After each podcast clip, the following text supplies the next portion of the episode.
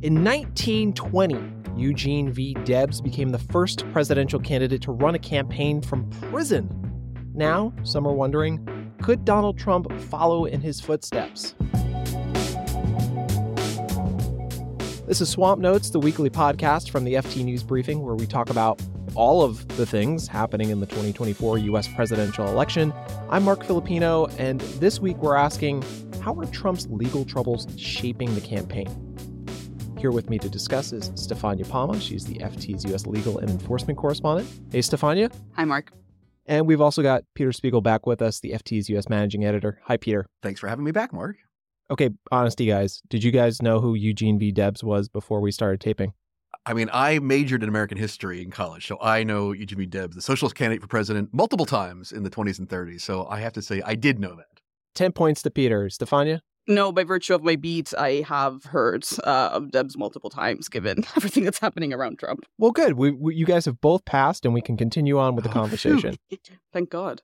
And the reason we're talking about this now is in part because there was some news last week about Trump's civil cases.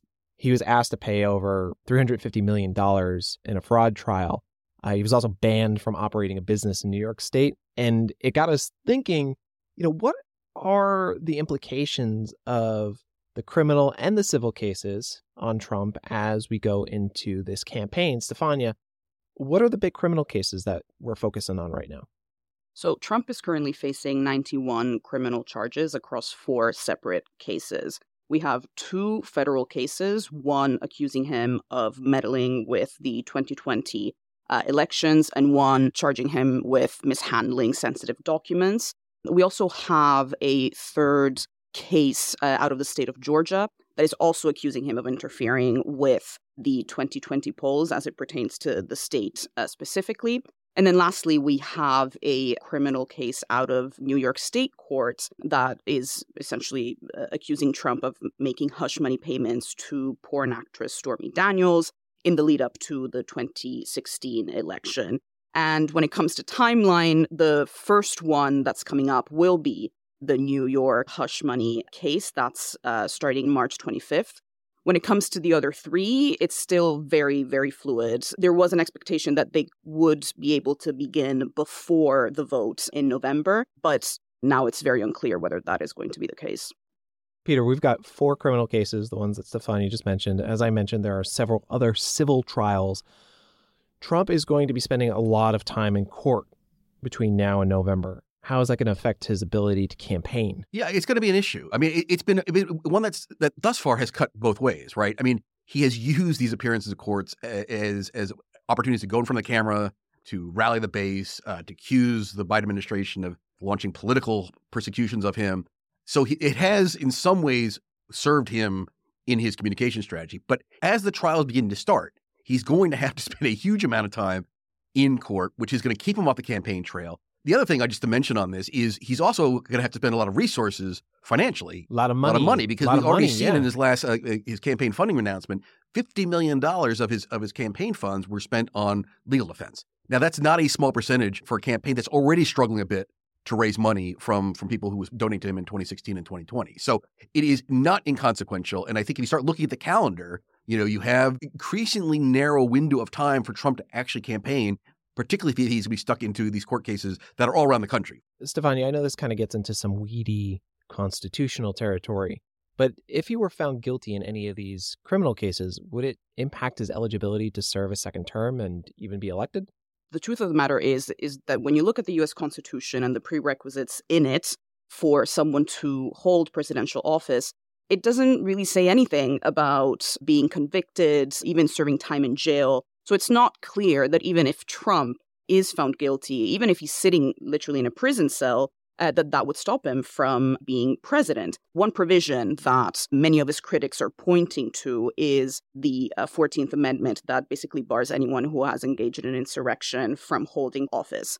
Now, he has not been charged with insurrection. However, there are two states, Colorado and Maine, that have thrown him off their state Republican presidential primary ballots on the basis that he allegedly did engage in insurrection when it comes to the attack on the US Capitol on January 6th, 2021. Now, that matter is before the Supreme Court, and we still don't know where uh, the justices are going to land on that.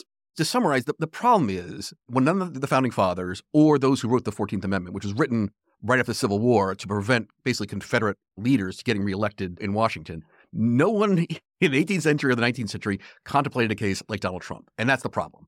You want to sort of want to reach through history and tap James Madison on the shoulder and say, hey, hey, by the way, if someone gets convicted of a felony, maybe we should write a line in there that says it. But they didn't do that because they had the impeachment process, right? The impeachment right. process says if you're convicted of a high flying crime uh, or misdemeanor, you get thrown out of office. And it was at the time, because I've done a lot of research on this, at the time it was seen to be so self evident that someone had done something so horrible that despite partisan differences, which they didn't really have in the 18th century, it would be clear um, that they would be off the It would be clear. Nobody would vote for them, right? But no one contemplated what we have today. And that's the problem. Well, now that I've gotten my honorary law degree, I'd like to talk a little bit about the politics of this because ultimately voters still get a chance to weigh in on whether or not these criminal cases, these civil cases, should impact Donald Trump's ability to serve as president.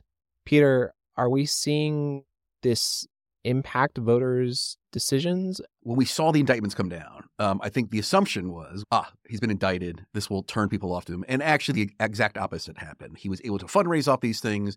It solidified the base. It solidified the narrative amongst his base that he's being politically persecuted, that this is a political trial. And so you saw the base solidify around him. The one thing I will say is there is a, a portion of the Republican Party that just is tired of the chaos. I mean, Trump, who in many ways ran as an incumbent, he only got 51% of the vote in Iowa. It's a very conservative state. 54% in New Hampshire. And a lot of the people that our reporters talked to on the ground in New Hampshire and Iowa said part of the reason they don't support him is this issue. it is not so much the legal cases as the chaos. On the Democratic side, it's much more complicated, right? Joe Biden has clearly made the decision that he cannot be seen to be politicizing this in any way. It's his Justice Department, it's his Attorney General. Now, there's a special counsel who's bringing the prosecutions who is independent of the Justice Department, but it's still the U.S. federal government, which Joe Biden heads, bringing charges against his rival in November. And also politically, I think it would be a bit of a strategic faux pas, given it would completely play into the narrative that Trump has created in light of these indictments, which is that it is political witch hunt in any case uh, and that they are politically motivated. Yeah, I mean, it's that old political saw: don't don't get away of your opponent when he's screwing up. Stefania, will he be convicted? I mean, we've seen Trump evade consequences for scandals and legal challenges in the past, but as far as the criminal cases go, the the the, the, the big ones that we're talking about here, could this be different? I mean, I think the stakes are that much higher, especially when you think of, first of all, the variety of misconduct that he's been accused of that sort of puts him in quite a vulnerable position. Secondly, we have both the DOJ as well as uh, states coming at him from different directions using actually completely different statutes. It's very difficult to predict if he will be convicted. We often talk about Trump cases specifically in relation to the 2024 elections for obvious reasons.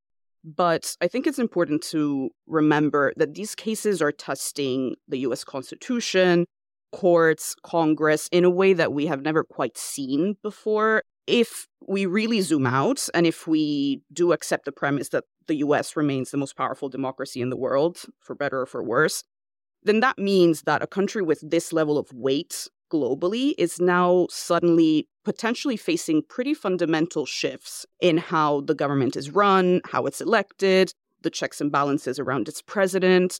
So I think it's fair to say that we cannot overstate the historical significance of these legal proceedings that, frankly, go way beyond the 2024 polls, if not US borders. The other thing I'll just say about that to, to, to emphasize what, what Stefania is saying is yes, the US is the largest economy in the world yes, the U.S. has the most powerful military in the world, but the what, what Joe Nye used to call the, the, the soft power of the United States. That's the way the United States would influence global affairs, right? It was the indispensable nation. If the Americans showed up, they had this example of a of a, a country that worked, a democracy that worked, and that's frankly how international affairs would operate. Other countries that were aspiring to become modern countries would look at the United States as a model, and they would model their political systems and their economic systems after the United States. This is really undermining that moral authority on a global stage in a way that nothing else has. And I think that the US's ability to influence global affairs because of that soft power is going to be severely undermined because of what's going on in the next six months. All right, guys, we're going to take a quick break. When we come back, we're going to do an exit poll. This one's going to be out of this world.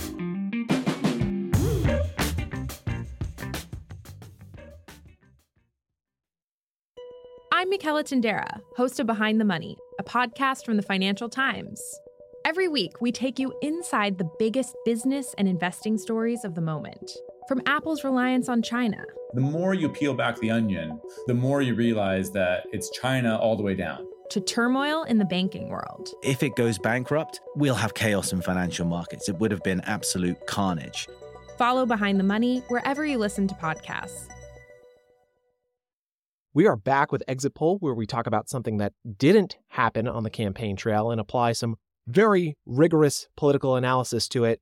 Today, we're talking about the Odysseus lunar rover. At the time of this recording, it's mere moments from becoming the first American spacecraft to land on the moon in 50 years. Sounds great, right? America's back on the moon. We all missed it. But Odysseus was built by a private Houston based company called Intuitive Machines. So, assuming everything goes according to plan, guys, is this lunar landing good for Biden or a win for private sector boosters in the Republican Party?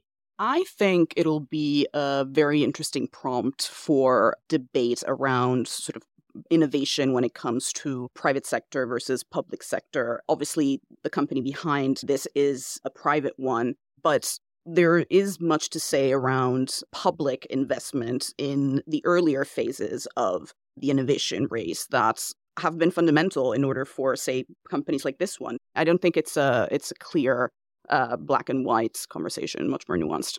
Peter, what do you got? Moon or no moon? I would just say, look, I think I will, I will undermine the premise of your question, Marc, because uh, just because it's private sector doesn't mean it's good for the Republicans. I will remind everyone that it was Barack Obama, a Democratic president of the United States, who actually scaled back the NASA mission to the moon so that private sector companies like SpaceX and whatnot could move into the, that, this space. And actually, at the time, Republicans were very critical of him in this one. So I say it's a victory for Barack Obama and therefore a victory for Joe Biden. It is good for Biden that we're back on the moon.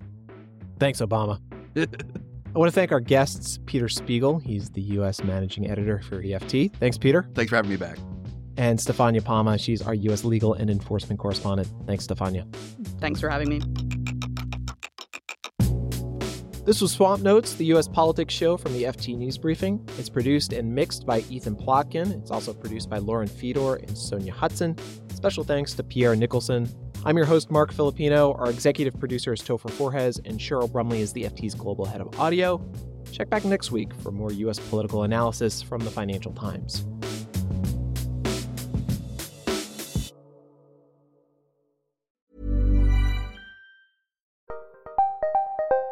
Did you know the Capital Ideas podcast now has a new monthly edition hosted by Capital Group CEO Mike Gitlin? Through the words and experiences of investment professionals, you'll discover who was their best mentor, what's a mistake they made that changed their approach, and how do they find their next great idea. Subscribe wherever you get your podcasts. Published by American Funds Distributors, Inc. Hi, this is Janice Torres from Yo Quiero Dinero. From a local business to a global corporation, partnering with Bank of America gives your operation access to exclusive digital tools, award winning insights, and business solutions so powerful you'll make every move matter. Visit bankofamerica.com slash banking for business to learn more. What would you like the power to do? Bank of America NA, copyright 2024.